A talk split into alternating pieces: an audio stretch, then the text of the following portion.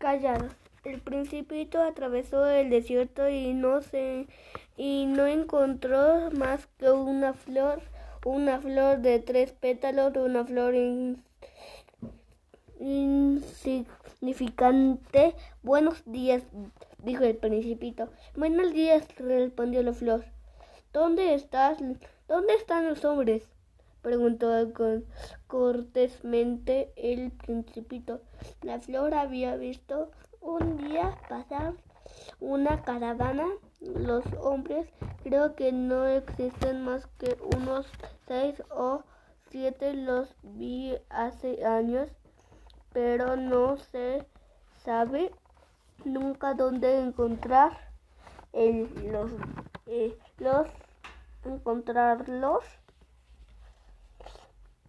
El viento los lleva pues no tiene raíces y no tenerlas les causa amargura. Adiós, dijo el principito.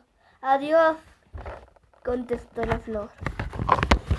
El principito escaló una alta montaña. Las únicas montañas que había conocido eran los tres pequeños volcanes de su planeta, los cuales apenas le llegaban a la, rodilla al punto de al punto que usaba el volcán extinguido como taburete como taburete desde una montaña tan elevada como está Usted dijo, ¿podré ver de una sola vez todo el planeta? Planeta. Adiós, cuídense, les mando saludos. Bye.